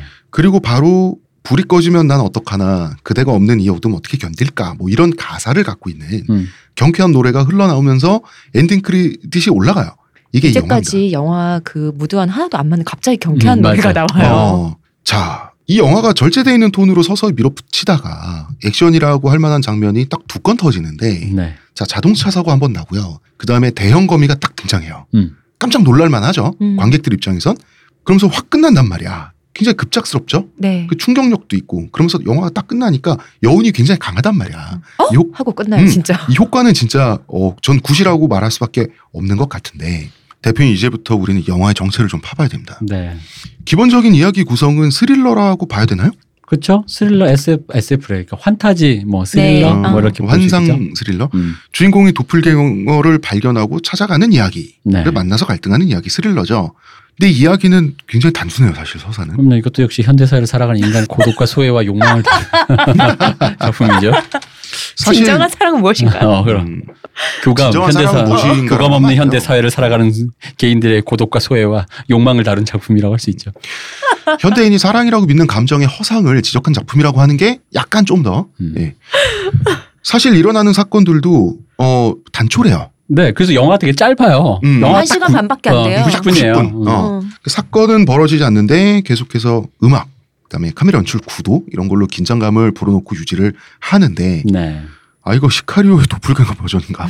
시카리오보다 구성상으로 보면 컨택트랑 굉장히 유사해요. 음. 컨택트도 보면 맨 처음에 아이가 죽는데. 그게 이 여자가 보는 미래라는 거를 설정 안 해주고 떡밥으로 부르는 건데, 그 이것도 마찬가지. 맨 처음에 그 어머니에게 걸려오는 전화가 맨 첫 커트고, 임산부의 네. 누드, 그 다음에 자막, 그 다음에 섹스클럽 들어가는데, 이게 배우 주인공인지 어. 교수 주인공인지 안 가르쳐주고 영화가 시작한단 말이에요. 네. 그래서 이게 의도적으로 그걸 흐린 다음에 마지막에 가서 그게 합치되면서 음. 거기다가 이제 시작도 비슷한 게, 콘택트도 교수잖아. 아, 그렇네. 시작 들어가면서 강의실로 들어가지. 강의실로 들어가서 강의를 하고 네네. 사건이 벌어지는데 음. 이것도 사, 여기서 보면서 어이 구조랑 그게 너무 흡사하고 유사해서 음, 그냥 컨, 앞에는 그냥 컨택트 신화를 쓰면서 각색하면서 어, 어. 아 내가 옛날에 이런 영화를 찍었는데 앞에 이렇게 하면 무드가 확 잡혀. 어쩌, 어쩌면 어쩌면 이 모든 게 다 계획된 필모그래피일 수도 있다. 아니지. 어, 편안한 복제요? 자기 복제지. 어. 아니 좋게 해석을 해주자면. 난 해본 거니까. 결국은 떡밥은 감독의 특권인가? 아니 특권이죠. 네, 특권이죠. 어. 철학적인 맥락으로 굳이 묶을 소지는 많은 영화예요. 이게 의도인지 아닌지, 어디까지가 의도인지 아닌지 우린 모르겠으나 어쨌든 그냥 찍히는 장면이란 건 없잖아요, 대표님. 음. 프레임 안에 모든 건 감독의 계획에 의해서 어, 그, 되는 거잖아요. 그러니까 이제 그거를 그렇지 않다라고 전제를 하고 음. 영화를 해석하는 게 일단은 우리 평균적인 이제 영화 해석의 어떤 기본 자세이긴 해요. 뭐냐면 이 영화 자체가 감독의 의도로 완성된, 완결된 세계다. 네. 근데 실제로는 실제로는 그렇지 않다. 음. 감독도 아무 생각 없이 현장에 나갔는데 배우가 너무 음. 잘했거나 어어. 촬영 감독이 아이디어를 줬거나, 아무 생각 없는데 미술 감독이 오늘은 이 벽지가 더 예쁘다라든가 어. 뭐 해가지고 어떤 의미가 발생할 수 있어요. 다만 마지막에 취사 선택을 해서 나의 의도는 아니지만 그것이 궁극적으로 그 앞에 내 눈앞에 놓여졌을 때 어떤 느낌적 느낌이 이렇게 보여질 수 있다라고 하면 그렇게 해석할 수 있는 거죠. 그렇죠. 음. 그런데 이 던져진 떡밥에 대해서는 네. 우리가 본 사람이나 음. 해석을 한 사람이나 생각을 해볼 수밖에 없잖아요. 네. 만약에 제가 학부생이나 혹은 석사 과정이고 네. 영화를 충분한 분량으로 논해야 돼. 음. 그래서 어디 발표를 해야 되거나 교수님한테 드려야 돼. 그러면 제가 한번 써봤어요. 대충 얼개를. 네. 이렇게 말했을 것 같은 거예요. 저는 여성은 탄생을 주관한다. 탄생한 것은 언젠가 반드시 소멸한다. 여성은 곧 자연이며 자연의 법칙이기도 하다. 임산부의 나신을 등장시킨 도입부는 개시적이다. 그러한 여성성은 자연과 마찬가지로 남성, 즉 인간에게 전시되고 착취당하기도 하지만 탄생을 허락한 생명을 죽이기도 한다. 이 영화에서 거미는 인과율이다. 독일 민담에 처음 등장한 도플갱어는 소멸을 예고한다. 거미는 파멸당하고 어느 순간 거대화된다. 여자는 자신이 파멸시킨 그 자체가 되어 주인공을, 어쩌면 우리를 집어삼킬 준비를 마친다. 삶은 소멸로 향하는 필연적 과정이며 그 과정 속에서 발버둥치는 인간의 욕망과 의지 또한 필연인 것이다. 우는. 야 이거 대학원 대학원 뭐 그냥 리포트다. 그러니까 만약에 제가 리포트를 써야 된다면 여기에 이제 철학적인 경고 한 두 문장 정도 음. 갖다 주고 이제 혼돈과 질서 떡밥 좀 풀어주고, 제목은 왜 원작대로 도플갱어가 아니라 에너미인가. 네. 요 얘기해주고 인간이 선천적으로 무엇 뭐 아마도 자기 자신이겠죠. 네. 왜 자기 자신과 적대하는가, 적대할 수밖에 없는가, 대체 어째서 존재는 존재 자체를 적대시하면 존재하는가, 음. 이런 식의 문장들 넣어주고 마지막으로는 이렇게 끝나면 될 것 같아요. 이는 우리가 갖춘 우주의 법칙을 강요하는 회피 불가능한 법칙이다. 여기서 우리는 드니 빌뇌브가 왜 보다 심화된 질문을 던지는 테드 창의 소설을 원작으로 한 컨택트를 선택했는지 유추할 수 있다. 예를 들면 뭐 그렇게 쓸 수 있다 이거죠. 예, 그렇게 아. 그 다음에 이제 컨택트 얘기 좀 해주고 음흠. 그러면은 작가론 한 편이 나와요, 솔직히 말하면. 네. 그리고 이 플롯을 그대로 팬더님 있죠, 딴지일보 팬더님. 네. 이분한테 드리면 에포 용지 열 장짜리 원고 쓰는데 이분 세 시간 걸릴 거예요. 그 정도로 할 마, 만약에 말을 하려고 하면 음. 만들어낼 수는 있어요. 문제는 현대 사회를 살아가는 사람의 소외와 고독을 이렇게 길게 나는 음. 뭔가 우리 어떤 교수님이 우리 방송을 듣고 계시다면 자기도 모르게 손에 빨간 펜을 쥘 것 같은 느낌이 첨삭을 해야 될 것 같은 느낌. 그러면은 제가 방금 한 말 있죠. 네. 나 같으면 이렇게 쓰겠다라고 하는 거. 음. 이 말이 신빙성은 있냐라고 묻는다면 내가 장담은 못하지. 제 나름대로는 만약에 제, 정, 제가 작품론을 써야 되면 정말로 이렇게 쓸 것 같아서 네네. 얼개를 잡아본 거란 말이에요. 그러면은 제 방식대로 쓴 글 있잖아요. 음. 이게 맞을 수도 있고 아닐 수도 있잖아. 알 수는 없어요. 그죠? 그걸 누가 알아? 그러니까 읽을 가치가 있는 리포트일 수도 있고 없을 수도 있는데, 근데 감독이 떡밥을 뿌리고 회수하는 일련의 과정으로 영화를 찍은 게 아니라 이 양반 지금 떡밥을 뿌려주는 게 영화의 목표였던 것 같거든요. 음. 그럼 어떻게 해석을 해야 돼? 이거를 해석을 하지 말아야 돼? 약간 요 그 관객으로 감독은 이럴 수 있는데 관객으로서 혹은 영화평론을 할 때 어떤 태도가 가능한지에 대해서 제가 지금 대표님한테 묻는 거예요. 제가 사실 옛날에 네. 그러니까 저희한테 이 에너미 또 해달라고 하시는 네. 분도 그렇고 사람들이 궁금한 게 그런 것 같으니까 저는 사실 드네 빌뇌브의 그러니까 한마디 단언해서 드네 빌뇌브 스타일의 연출이 네. 제 기준에서는 식상하고 어. 뻔하다라고 어. 얘기한 건데, 식상하고 뻔한데 말씀하신 분들이 보기에는 너무 떡밥이 회수됐고 잘 해석이 안 되는데 이게 어디가 식상하냐, 음. 해석이 잘 안 돼. 그러면 너님 이 대표님은 이게 해석이 그렇게 쉽냐. 음. 그리고 이게 우리는 모르는 뭐 영화과 나오거나 영화를 하시는 분들에게는 그냥 되게 널리 퍼진 흔하디 흔한 어떤 것이냐 이런 질문이었을 것만 같아요. 그래서 이제 근데 제가 왜 이거를 이제 뻔하고 그렇게 얘기하냐면 일단 그거예요. 이 얘기부터 해볼게요. 우리가 이제 고등학교 때 네. 저는 이제 기억나는 게 님의 침묵 시를 밑줄 네. 쫙 긋고 님 하면 외우라 그래. 님이 뭡니까? 국가. 조국. 조국이지. 음. 님은 갔습니다.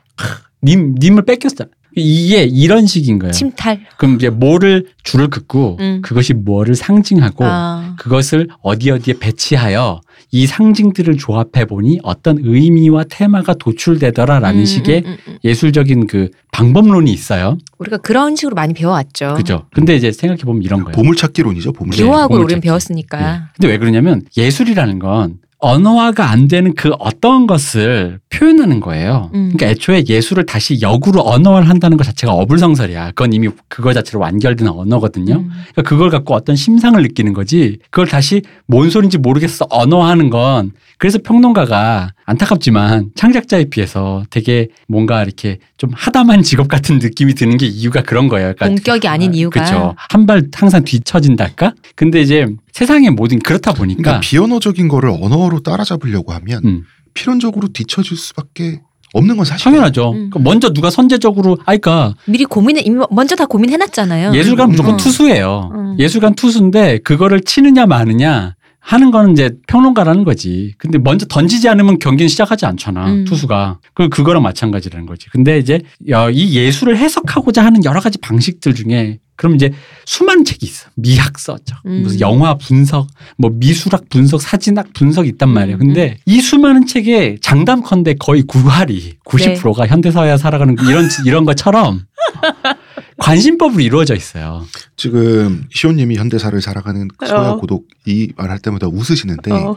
왜 웃긴 것 같아요? 이게 너무나 정말 딱 틀에 박힌 음. 그 표현이라 지금 대표님 계속 한 가지 줄줄줄을 나오잖아요. 음. 우리가 딱 누르면 바로 나올 수 있는 그런 지금 표현이잖아. 그래서 그게 너무 근데 웃겨. 근데 왜 틀에 박혔을까? 이게 만병통치거든. 어. 음, 맞아. 그, 근데 대부분의 이제 그런 해석한 책 관심법인 이유는 관심법이에요. 어. 왜냐하면 방금 홍 작가님이 해, 이거 방금 예를 보여줬잖아요. 음, 음. 그러니까 이렇게 추정되어진다라고밖에 볼 수가 없어. 어어. 근데 이제 잘 봐. 그럼 그 다음에.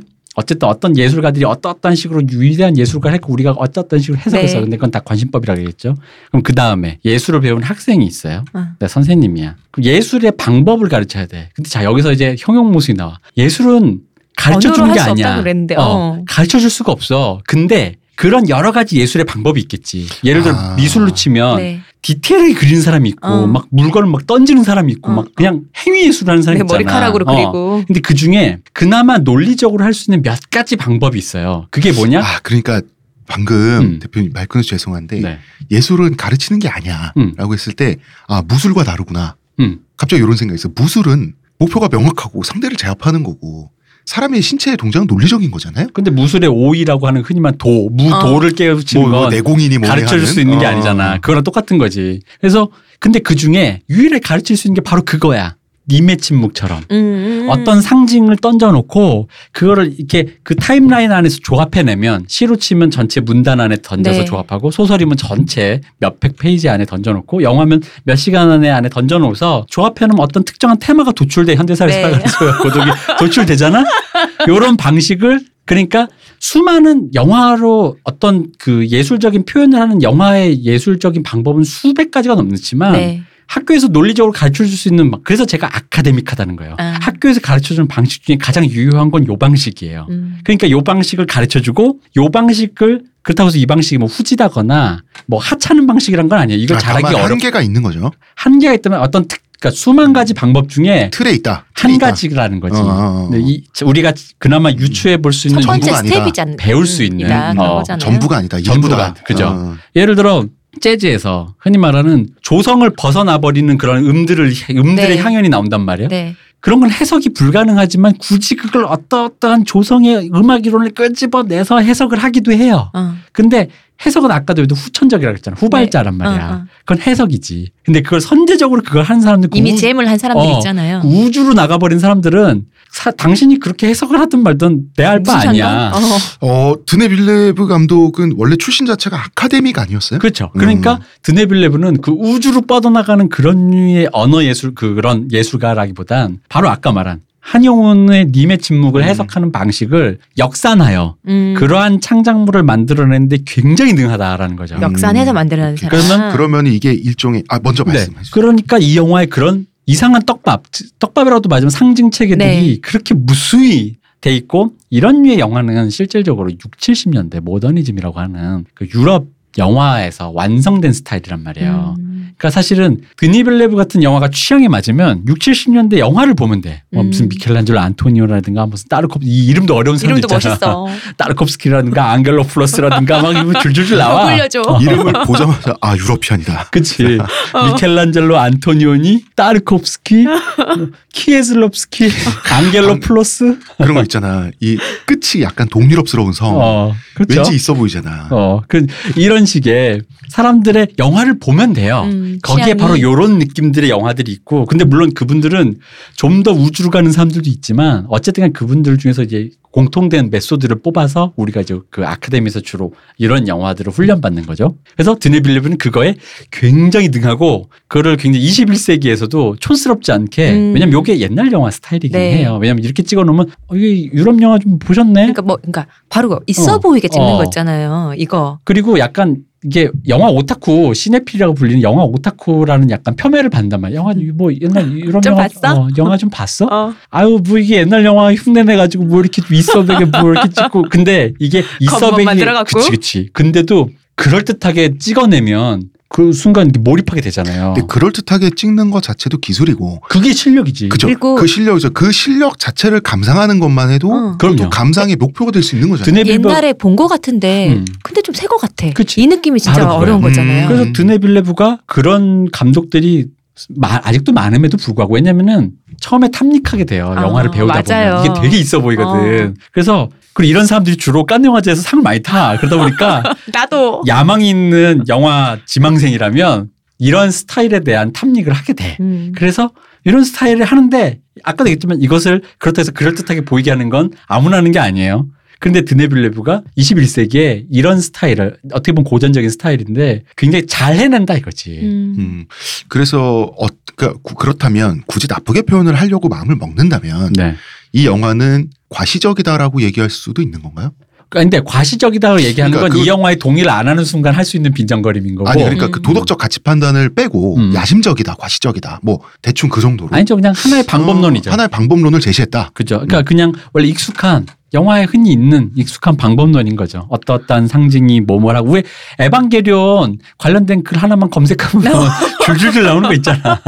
그 그런 거. 그 방식에 굉장히 그 뭐랄까 수혜자라는 아. 거지. 그리고 굉장히 수혜자다. 능해 능하다는 거야. 어, 여기서 이제 영화라는 매체를 어찌 봐야 하나 이 네. 생각도 좀 해봐야 될 것 같은데 결국 이 질문입니다. 영화는 꼭 서사를 완결하고 음. 어느 정도 친절해야 하는가? 음. 사실 그래야 될 의무는 없죠. 그쵸? 예술에 있어서. 근데 이제 사실 그랬어요. 그러니까 친절하지 않고 떡밥만 던지고 그냥 있어 보이면서 끝나는 영화가 음. 사실 영화라는 매체 자체가 그 영화를 보는 시간 동안 몰입해서 재밌게 보는 것도 영화의 존재 이유이기도 하잖아요. 그렇죠. 영화는 사실 저 재밌게 봤거든요. 재밌게 봤어요. 네, 네, 재밌어요. 몰입도 실컷 했고 이것도 영화라는 매체의 가치라면 가치인데 그렇지만 영화를 보고 나서 그게 무슨 뜻일까 영화가. 음. 생각을 하게 되는 건 어쩔 수 없어요. 그래서 이제 그게 딱 메조짐이 안 되면 음. 뭔가 허무하고 메조지를 좀 해보자면 어. 이제 역산을 해보자면 어. 저는 이제 이 영화의 가장 큰 키워드는 일단 첫 신에서 엄마 네. 맨 첫 점에 엄마 전화가 온단 말이야. 얘 뭐 너 뭐 그런 데서 살고 있니라는 어. 엄마 음. 그리고 그 다음에 어머니의 원형이 임산부가 음. 나온단 말이에요. 그 다음에 이제 교수 주인공인지 배우 주인공인지 모르는 주인공이 섹스 클럽에 간단 말이죠. 네. 그다음에 교 당연히 이제 명백히 타임라인을 재구성하면은 홍 작가님 말한 대로 교수 주인공이 배우 주인공을 발견해서 서로가 서로를 욕망한다 이런 얘기처럼 들리는데 네. 마지막 중간에 그 이사벨라 로셀리니가 이사벨라 엄마로 로셀리니, 나오죠. 엄마로 나오죠. 근데 어, 이분 나이 드셔도 깜짝 놀랐어요. 어, 역시 내가 나의 주장이 맞아. 예쁜 사람은 늙어도 예뻐. 영원히 미녀야. 어, 미남 미녀는 늙어도 어. 미남 미녀야. 영원히 미녀야. 그건 어쩔 수가 없어. 슬프지만 사실이. 어, 예, 맞아요. 못생기면 우리 같은 사람들은 안 돼. 안 돼. 어. 근데 그분이 얘기하기를. 홍 작가님 왜 그 얘기 안 해? 뭐 비주얼 깡패 얘기 왜 안 해? 아. 본인 여기서 주장해야지. 아, 뭐 깡패인 게 자랑입니까? 겸손하게 있겠습니다. 황마 내가 황마 진짜. 아니 뭐 비주얼 깡패로서 아니 왜 뭐 깡패가 뭐 자랑이라고. 속 터지는 걸 왜 굳이 물어봐. 대표님 음. 계속 말씀하세요. 제가 잘못했어요. 그 어머니가 얘기할 때 네. 일단 여러 가지 단서가 있어요. 거기가 거의 가장 핵심이라고 음. 나는 봐요. 뭐냐면은 일단 블루베리를 좋아하는 블루베리 사놨던데 싫어한다 어. 그러죠. 근데 어. 블루베리를 좋아하는 건 배우인데 교수는 싫어해요. 그죠? 근데 이런 얘기를 해. 너는 도대체 뭐가 문제냐 하면서 좋은 아파트에 존경받는 직업이라 그러잖아요. 어. 근데 이 사람 배우인데 삼류 배우야. 그러니까, 엑스트라만 하잖아. 네. 존경받는 직업이 아니야. 어. 근데 교수는 존경받을 수 있지. 그러니까요. 역사를 가르치는 네. 대학 교수인데 존경받는 직업이지. 그러면 두 개가 섞여 있어 지금. 그죠? 어. 존경받는 직업인데 좋은 아파트에 살진 않아 또 교수는. 근데 배우는 좋은 아파트에 살죠. 되게 좋은 아파트 살더라고요. 그죠? 섞여 있어요. 그리고 블루베리를 좋아한다와 좋아하지 않는다로 어. 나뉘죠. 그래서 저기서 여기서 이제 단서를 느끼면 뭐냐면 애초에 이 도플갱어는 한 사람인데 그럼 뭐냐면 이 처음에 헬렌이 얘기했던 당신 옛날에 바람 폈다라는 거 있잖아요. 네. 이 바람 폈다라는 거가 교수 주인공으로 대변되는 그쪽 서사인 거야. 음. 음. 일 수 있다라는 음. 거지. 뭐 이게 뭐 자아 분열하면 주, 자아 분열일 수도 있고. 자아 분열일 수 있지만 하나의 어. 리얼리즘한 서사로 보자면 굳이 음. 보자면 혹은 그러니까 한 인간의 한쪽 면인 거지. 그죠? 서로가 서로를 발견하지 못하는 면. 달의 이면처럼. 음. 음. 근데 그, 그 여자가 지옥의 페미니스트를 몰랐던 이유는 내가 결혼 반지를 안 끼고 잘 속여왔다가 어. 어느 순간 뜯겨서 이 모든 것이 쫑났다라는 네. 나 유부남인가 뜯겼어라는 걸로 쫑났다라는 건데 그리고 아내한테 들켰고 네. 근데 아내한테 들켰어요. 근데 그다음에 그래서 그럼에도 불구하고 왜 그런 거 있잖아. 이게 다시 한번 해보고 싶은 욕망이 있잖아. 음. 사람이란 그렇잖아. 바람을 한번 폈는데 더 펴보고 싶잖아. 이 사람의 욕망인 거지. 재현 불가능한 욕망. 네. 이 재현 불가능한 욕망을 그걸 단절하는 과정 있잖아요. 네. 그러니까, 그러니까 죽는 거야 그게. 죽지 않으면 고칠 수가 없어. 그러니까 그 욕망을 단절해냈다는 걸 죽음으로 표현했다라고도 나는 본다라는 음. 거죠. 그러니까 음. 내 안에서 어, 그 상상력을 소거해버리는 음. 거. 음, 그거는 논리적인 것 같아요. 왜냐하면 음. 살아있는 거는 욕망하는 상태라는 뜻이거든. 그렇죠. 무언가를. 근데 그걸 내 속에서 사, 삭제해버리는 거지. 내, 내 안에서 그녀와 그런 어떤 환타지, 섹스 환타지는 음. 죽었어. 음. 라는 거지. 그래서 그러한 상태로서 없애버리고 본질의 내 아내에게 충실하겠다라는 건데 그러다 보면 이제 거미에 대한 이제 메타포가 네. 뭐가 있냐면 재밌는 게 그거예요. 거미가 아까도 얘기했지만 밟기 전에 딱 끝나잖아. 네. 거미란 건 뭐냐면 일종의 이제 처음에 보면 욕망을 어떤, 어떤, 어떤 어디로 튈지 모르는 불가해한 욕망 같은 느낌. 위험한 욕망이. 그렇죠. 위험한 욕망을 상징한단 말이에요. 네. 또 하나는 뭐냐면 거미가 패턴화된 음. 패턴화된 삶의 그 한복판에 있는 사람을 상징하기도 한단 말이지. 거미 집에서 기다리고 있으니까요. 거미의 바운더리를 차서. 넘어가지 못하잖아. 어. 그리고 이제 그 도시를 뒤덮기도 하고 한번. 왜냐면 왜 그러냐면 맨 첫 씬에 도시의 그 장면을 보면요, 그 지상철 있잖아, 지상철, 네. 지상철 전철 있잖아요. 그 커트를 보셨는지 모르겠지만 전철이 위에 보면은 위에 전깃줄에 다야 다 있어요. 거기서부터 음. 카메라가 내려와서 전철이 가는데 그 위에 얼기설기 도시에 있는 전깃줄에 이 전철에 안테나가 붙어 있는 장면이 거미줄처럼 돼 있어. 어. 그 컷이 있어. 어. 즉 뭐냐면 이 사람의 패턴화된 삶이 있잖아. 매일매일 반복되잖아. 거미줄인 거지. 음. 이 거미줄의 바운더리 이상을 못 넘어가. 근데 거미는 그쪽 욕망인데 욕망은 이꼴 뭐냐? 나. 음. 사람이. 사람은 욕망을 가진 존재잖아. 그러니까 이 바운더리 너머를 상상하기도 해. 그건 뭐야? 배우의 삶을 꿈꾸기도 하고 음. 혹은 도플갱어를 만났다 쳐봅시다. 그러면 네. 이 도플갱어의 흉내를 내가지고 도플갱어의 그 아내인 삶을 어, 그 삶을, 그의 아내를, 그의 여자를 탐해보고 싶기도 한 어떤 욕망인 거지. 음, 그게 일종의 현실에서의 탈피가 될 수 있는데 그쵸? 결국 그 탈피한다는 거 굉장히 쉬운 일이 아닌지라. 그, 그래서 그런 마지막에 거미가 이제 그런 음, 느낌인 거죠. 뭐냐면 욕망을 내가 삭제했어. 음. 내가 욕망을 삭제했는데 나한테 왜 그런 거 있잖아. 나 이제 다시는 뭐 예를 들어 홍 작가가 나랑 뭐 이렇게 뭐 어디 룸사롱 가자 꼬셨는데 다시는 이제 룸사롱 안 가고 홍 작가랑 이제 안 사겨. 홍 작가 이제 전화번호 삭제하지 했어. 근데 했는데 갑자기 지나가던 대머리를 보고 아니 다른 친구가 나 예, 예상하지 않았던 다른 친구가 너 요새 뭐해 하더니 내가 요즘 재밌는 거 하나 알았는데라고 하면 애써 삭제했는데 이쪽에서 삭제했는데 다른 쪽 때문에 확인되는. 확인이 되는 어떤 자기 욕망이라는 게 있잖아요. 그게 뭐냐면 그 열쇠로 인해서 어 자기는 이미 그 과거에 바람폈던 기억을 삭제했는데 열쇠로 인해서 다시 한번 욕망이 이게 불러일으켜지는 불러 거죠. 일으켜진대. 왜냐하면 그전엔 그 열쇠를 그 경비가 네. 나는 못 받았는데 혹시 받으셨는지 어. 받았는지 잘 모르겠어. 어. 그러면 이제 그때까지는 아 나도 안 왔으니까 못 가나 보다라고 포기할 수 있잖아. 근데 알잖아. 나한테 왔거든. 왔거든. 그러면 이게 사람이 마음이 좀 달라지잖아요. 그잖아. 왜 예를 들어 야구를 평생 안 가던 사람도 공짜 야구 티켓이 오면 음. 한번 가보고 싶어지는 거잖아. 그런데 그런 순간 마주하게 되는 헬렌과 마주하게 될 때 뭐겠어. 거미잖아. 거대한 거미. 그게 뭐냐면 또 내, 벗어나려고? 내 그것도 있지. 그런 욕망도 있고 내 욕망과 다시 한번 마주하게 되는 거지. 어. 그게 뭐 욕망의 크기기도 할 음, 것이고. 거, 이, 다 삭제한 줄 알았는데 이미 비대해져 버린 욕망의 크기인 거지. 그리고 심지어는 그게 내가 책임져야 될 어떤 헬렌의 어떤 음. 형상일 수도 있는 거고 이것은 이 도시를 살아가는 어떤 사람의 어떤 형상이기도 하니까 그래서 이것을 타임라인을 도플갱어적 환타지로 풀면 그러니까 한 개인이 네. 옛날에 기억이 그런 기억이 있는데 자꾸 아 그러고 싶어 나도 그러면 안 되는 거 아는데 바람 피고 싶은 거야 음. 딴 여자랑 자보고 싶은데 음. 애써서 그거를 막 하는 거야. 그러니까 그 남자가 우는 장면 있잖아. 네. 그게 그런 이해가 되지 않아요? 그 교차 편집이 음. 자기 마음속에서 음. 자기 마음속에서 자꾸 그런 욕망이 끌어오르니까 막 너무 슬퍼서 울고 있는 거야. 그래서 머릿속에서 지금 애써 지우고 있어. 머릿속에서 뭐냐? 지옥의 페미니스트와 함께 사라져버리는 그, 그, 그 장면. 삭제가 됐어. 네. 그리고 울고 있는데 그럼 이렇게 해석할 수 있지. 이 남자가 너무나도 안 돼 보이는. 드디어 정신 차려. 어, 그래서 다시 한번 그래도 한번 기회를 줘볼까 하면서 음. 용서를 해주는 어떤 씬으로도 볼 수 있는 거니까 그러니까 네. 하나의 타임라인을 연결하면 이렇게 어, 보인다라는 어, 거죠. 음. 그러면은 앞에 떡밥과 뒤에 떡밥이 다 연결돼 음. 한꺼번에 그거를 도플갱어적 환타지로 왜 왜 환타지로 놨느냐? 영화가 재밌는 게 뭐냐면요. 영화는 공간의 예술이기도 하지만 타임라인의 예술이에요. 음. 영화는 앉아서 앉으면 무조건 영화 끝날 때까지 일단 구십 분간 앉아서 봐야 그쵸, 돼. 그쵸. 이 일직선의 시간 라인 네. 안에서 보는데 즉 이게 비가역적인 시간이라고 생각을 하지만 음. 그럼에도 불구하고 편집 기술을 통해서 이 시간을 뒤섞을 수가 있어요. 음. 그렇죠. 나의 그러니까 시간은 비가역적이지만 영화 속의 시간은 가역적인 거죠. 그렇죠. 아, 그렇죠. 아, 이게 그 뭐야. 예를 들어서 아 이게 옛날에 벌어진 일인 줄 알았는데 음. 알고 보니 미래였고. 그래 그 콘택트에서 나온, 어. 나오는 거죠. 그런 영화적 시간을 뒤섞을 수 있는 그런 영화적 트릭이 있단 말이죠. 바로 그걸 통해서 도플갱어적인 환타지 같은 어떤 그런 환타지의 무드로 무드라는 스킬을 사용해서 음. 한 남자의 욕망과 그 욕망 앞에서 막 좌절하고 그럼에도 불구하고 자기 욕망을 또다시 확인하게 되는 무력해지는 한 인간을 이렇게 만들었다고 볼 수 있는 거죠. 물론 이건 저의 해석입니다만 음. 그냥 그렇게도 볼 수 있다라는 거죠. 음, 그렇게도 볼 수 있다. 네. 음. 그러니까 이제 사실 저도 해석을 해봤고 네. 대표님도 해석을 해봤는데 음. 사실 이 모든 것을 사실 평론가들은 말을 아끼는 게 왜냐하면 한 내년쯤에 드니 빌뇌브가 그거 아니에요라고 말하면 이상해지거든. 음.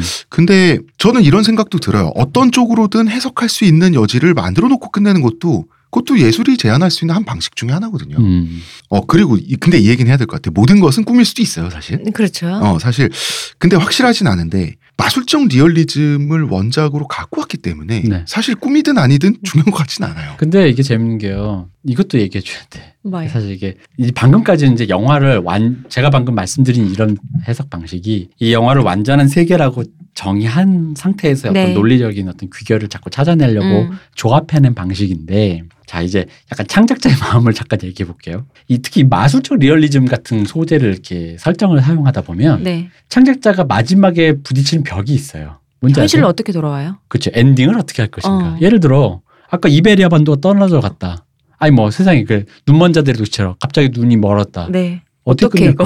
그러니까 나중에 눈 뜨면서 끝나잖아. 아, 그러니까 그게 뭐냐면 왜 눈을 멀었는가, 왜 왜 이런 일이 있는가에 대해서는 침묵할 수밖에 없어. 네. 그거는 어. 작가의 상상력을 넘어가는 거. 왜냐면 만약에 그 왜를 하는 순간 환타지가 돼버린 거. 진짜 그건 이제 그냥 말 그대로 환타지가 아니, 그러니까 되는 거예요. 그 인과에 집착하면 마술적 사실주의가 아니라 음. 에스에프죠. 에스에프가 되는 거죠. 네. 환타지가 된단 음. 말이지. 그러니까 그 인과에 집착하진 않아요. 그럼 그렇다 보면 뭐가 되냐면 마지막에 어떻게 끝을 내냐면 그럴 수밖에 없어. 눈을 떴다. 거미가 눈앞에 나타났다. 아니 갑자기 그래서 주로 마, 많이 하는 게 뭐냐면 주인공을 죽이든가. 그렇죠. 아니면 제일 후진 방식이 악시발 꿈 뭐 이런 거잖아.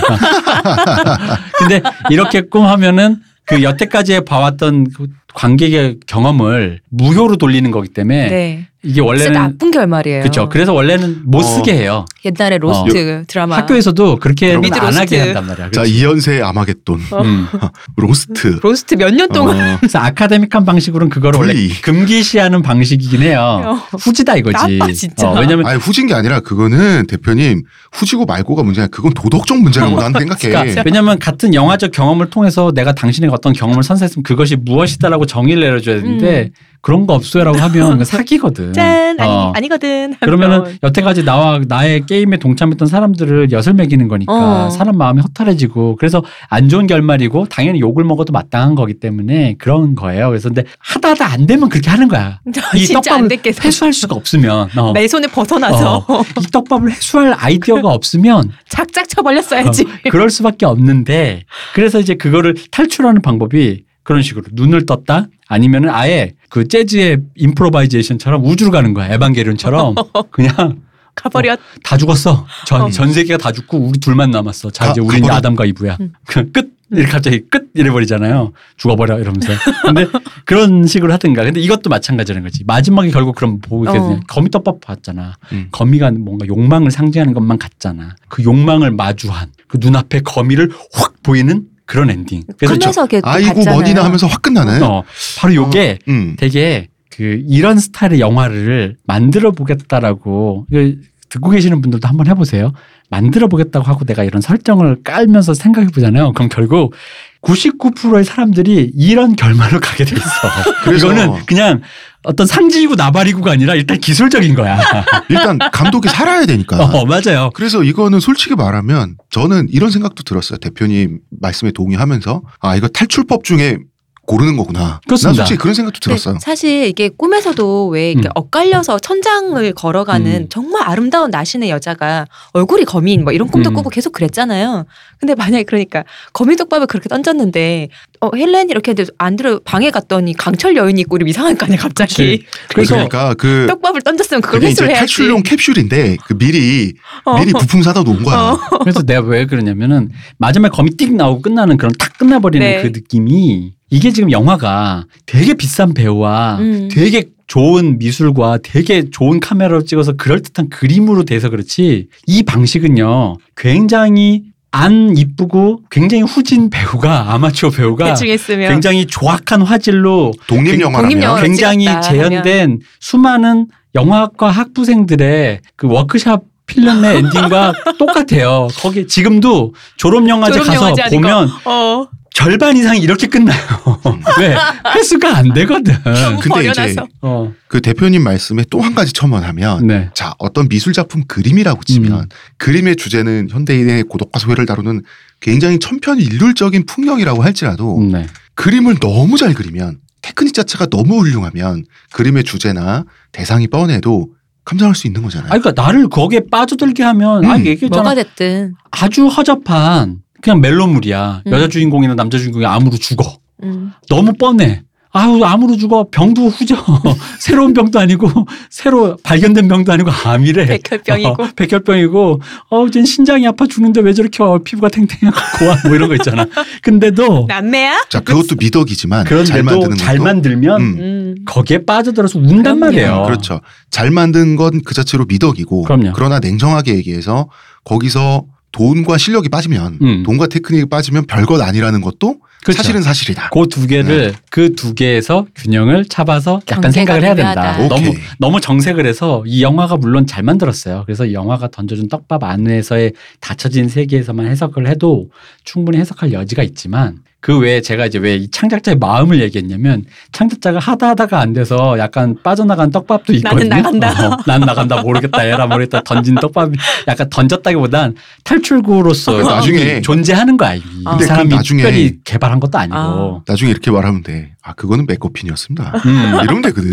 그런 의미에서 창작자의 약간 우회적인 우회로인 것도 있는데 그렇다고 해서 그러니까 이런 거지. 그럼 창작자가 도망가려고 만들어놓은 걸 내가 괜히 진지하게 그러니까, 어. 접근해서 억울하다가 아니라 아니 그래서 우리가 늘 얘기했잖아. 창작자와 창작품은 별개라고. 음. 심지어 창작자가 나는 그렇게 생각하고 만든 게 아니다고 해도 그렇게 읽히면 당신에게 그렇게 유효하게 읽힌 거예요. 그거는 맞다라는 거지. 그러니까 근데 그럼에도 불구하고 내가 왜 이 얘기를 하냐. 내가 또 반대로 진지하게 읽었는데 그렇게 안 읽고 약간 시니컬하게 그거는 이렇게 창작자들이 이렇게 도망가기 위해서 그것도 맞는 말인데 네. 거기에 또 너무 또 정색을 하시면 안 된다는 거지. 그러니까 이게 야 지금 작품에 대한 예의가 아니야. 이것도 좀 어. 이것도 좀 너무 과몰입이고 또 저쪽에 시니컬하게 어. 뭐야 그렇게 또 정색하고 그렇게 읽고 아니, 그러니까 창작자가 도망가고 이것도 좀 너무 어. 과한 시니컬이다 이거지. 어. 그러니까 이 세상에 좋아요와 나빠요 사이에 음. 따봉과 반따봉 사이에 굉장히 많은 거리가 있는데 아 그래서 이거 이거 어. 우리 이 부에서 할 보안관에서 네. 나온 대사. 세상은 흑과백이 아니야. 적당히 회색이야. 회색이 회색이야. 말하자면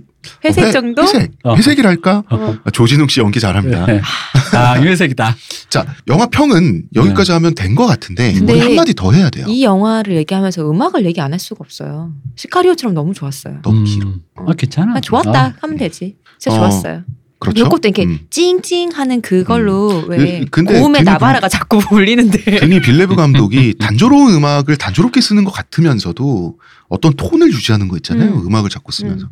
그거는 아 역시 테크닉이 어. 좋은 감독인 히치콕이 거 약간 사이코 같은데. 음악 같기도 하고 막 이렇게 막고 이렇게 자꾸 쪼이는 거 있잖아요. 왜 찡찡찡찡 하는 그게. 근데 이제 현대 영화적인 거에서 이제 현대 현대 음악적인 요소들이 좀 많이 가미됐죠. 음. 이제 원래 옛날에는 고음의 나바라. 이런 방식이 옛날 고전적 헐리우드에서 이제 그 오케스트레이션들이 많이 이제 했었는데 근자에 들어오면서 이제 현대 음악가들이 많이 참가했었어요. 아. 어떤 그 필립 글라스라든가 네. 이런 사람들이 참가하면서 이런 류의 성향들의 음악들이 좀 더 무드를 막 이런 아. 무드를 막 아. 그런 특히 그 아까 말씀하신 히치콕의 사이코에서 나왔던 그 그 유명한 바 빰빰빰빰 이런 것들이 다 그런 어떤 현대 음악적인 영향 음. 하에서 고전주의와 현대 음악을 다 영향하에서 온 건데 그것이 굉장히 이 영화가 심플하다 보니까 그걸 좀 풍성하게 하면 안 되니까 미니멀하게 쪼여가지고 계속해서 같은 게 계속 나오는 반복해서 나오잖아요. 나오죠. 좋았었어요. 그런 영향이 있는 거죠. 무릎 꿇고 상찬할 것이냐 아니면 막 비하할 것이냐 둘 중에 하나를 선택하지 않으면 안 될 거라고 믿는 듯한 음. 그런 태도가 세상에 굉장히 흔한데 회색이잖아요. 그렇죠. 그렇죠. 어, 카테고리 구분을 해서 드라이하게 이 영화는 어느 정도고 이 정도고 이렇게 얘기를 하면 그냥 되는 바인 것 같습니다. 그런데 이렇게 결론을 내리고 어, 이번 일 부 방송을 끝내면 좋은데 네. 우리가 한마디 더 해야 될 것 같은 거야. 음. 나 솔직히 말하면 음. 영화 우리 얘기했던 거 있죠. 리얼. 네. 이게 이 영화를 에너미를 레퍼런스로 삼은 부분도 있어 보이는 거예요. 나 여기서 그 대사 하고 싶어. 여기서 그게 왜 나와? 아니 진짜로. 난 그렇게 느꼈어요. 리얼 얘기 저번에 했는데 왜 에너미는 있어 보이고 음. 실제로 두 작품 비교가 안 되잖아. 여기서 걔 얘기가 왜 나와? 어? 이 간극이란 무엇일까? 아니, 바지에 똥 싸는데 애써 다 버리고 새 옷 입고 왔는데 자꾸 그 얘기를 왜 해. 냄새나? 아니 리얼이 에너미를 참고한 부분이 있어 보인다고요. 제 음. 말은. 근데 이것도 관심법이긴 한데 음. 왠지 비슷해 보이는 거예요. 아니 뭐 도플갱어에 대한 어. 설정 때문에 그런 춤한 랩 거기서 도플갱어잖아. 트리플갱어잖아. 어, 도플갱어 이렇게 그런 다른 영화들을 음. 이렇게 무드라든가 아 이런 영화는 또 이런 무드로 찍었구나라는 걸 많이 레퍼런스를 참조했겠죠. 음. 뭐 크로스체크 했겠지. 했겠지. 그래서 그래서 이제 리얼을 보면 음. 만약에 에너미를 참조했다고 치면 네. 참조를 할 수는 있는데 본인이 어느 정도는 본인들이 이해가 만료된 걸 참조를 해야 되는데 음. 이해를 못한 상태에서 에너비의 말, 말 그대로 그 톤의 매너랄까? 음. 그런 방식들에 대한 어떤 욕망이 있었던 것 같아요. 그건 모르죠. 근데 또. 음. 영화보다도 그냥 단순해요. 리얼이랑 에너미랑 지금 얘기하니까 굳이 얘기해보자면 리얼이 얘기가 훨씬 길고 복잡해. 다시, 이게 핵심이야. 난 다시 그래요. 이 말 하고 싶어. 거기서 걔가 왜 나와? 지금? 어? 아, 나 자꾸 생각나는 걸 어떻게 너무 많아. 이 얘기는 에너미는 복잡한 듯 보여도 너무 심플하고 짧아요. 얘기가. 음, 맞아. 어, 되게 단순한 얘기예요. 그리고 일어나는 사건도 음. 단초래. 단초래요. 근데 리얼은 너무 많아. 너무 많고 거기 거기다 나오는 조직이 몇 개지? 심지어는 아까 얘기했잖아. 인과율을 말하려는 순간 영화가 이게 산으로 가게 된다는 말이에요. 네. 근데 인과율을 거기에 대입을 하려고 했단 말 리얼은. 음, 음. 왜 닮아가고 싶은지 닮았는지 왜 이렇게 됐는지 그러면서도 본인이 주구장창 얘기하면서도 결국은 회수 못한 게 뭐냐면 그 다 죽어가는 백만장자의 영혼 몸속으로 들어간 영혼 이 설정은 주, 줍지를 못했어. 아 그래서 에너미에서 마지막 거미 등장에 해당하는 네. 바로 그 탈출구가 춤씬인가? 아니 리얼에서는 음. 마지막에 그 초사 여인. 어 그렇죠. 매트릭스에서 춤추는 거. 그렇게 안 하면 탈출할 수가 없어요. 그렇죠. 그렇죠.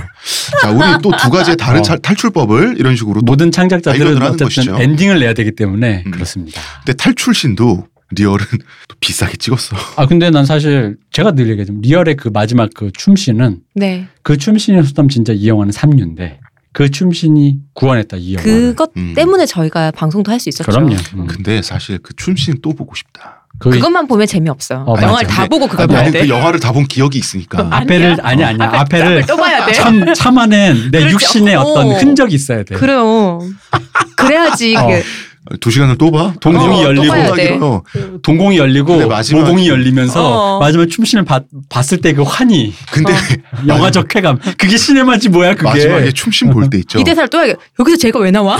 아니야 아니야 마지막에 춤이 시작될 때 그 감격스러운 거죠. 보상받는 느낌이잖아. 그러니까 그걸 그러니까. 다 봐야 돼. 그게 시네마라니까. 음. 보고 싶으면 앞에 확실히 다 보고 봐. 생각해보니까 에너미의 마지막 그 거미 씨는 네. 그렇게 감격스러운 보상받는 느낌은 없었어요. 놀라움이죠 그건. 음. 뭐 이분도 그렇게 하면 이제 거미와 이제 라라랜드 추면 되는 거지. 거미와 라라랜드 추면서 추면서 이제 좋습니다. 어느 발을 잡아야 되나 하면서. 어. 근데 이제 좋은 예술가는 어디서 멈춰야 되는지 알고 어디서 지를 줄 안다는데 적어도 나는 그런 의미에서 둘 다 괜찮았다. 음. 리얼도 괜찮았다. 여기서 어, 에너미는 안 지르면 이 자, 영화는 그대로 어. 망한다. 에너미는 어. 절제 차원에서 음. 그 다음에 리얼은 폭조 차원에서 이왕 여기까지 온 마당에. 어. 아 왜냐면은 무관심에 묻혀버린 영화가 아니라. 네. 이 영화는 어쨌든 터뜨렸다니까 터뜨렸다니까. 회자가 계속 되잖아요. 사실 망할 거면 이렇게 시끄럽게 망해야 돼요. 그 요즘 쇼미더머니 보면 나오는 표현 찢었다니까 영화를. 찢어버렸다니까 영화를. 좋습니다. 음. 자 저희가 어, 내일 네. 그리고 내일 모레에는 한국 영화 그리고 우리가 알탕 영화라고 요새 불리는 네. 그런 어떤 조류에 대해서 많은 비판을 받고 있죠. 그런 얘기들을 한번 찢어보겠습니다. 네. 자 영화평론가 이동규 대표님. 감사합니다. 오늘 에너미 이거 마음에 드셨을지 모르겠네요. 음. 음. 의문의 그녀 시호님. 감사합니다. 감사합니다. 저는 작가 홍대선입니다.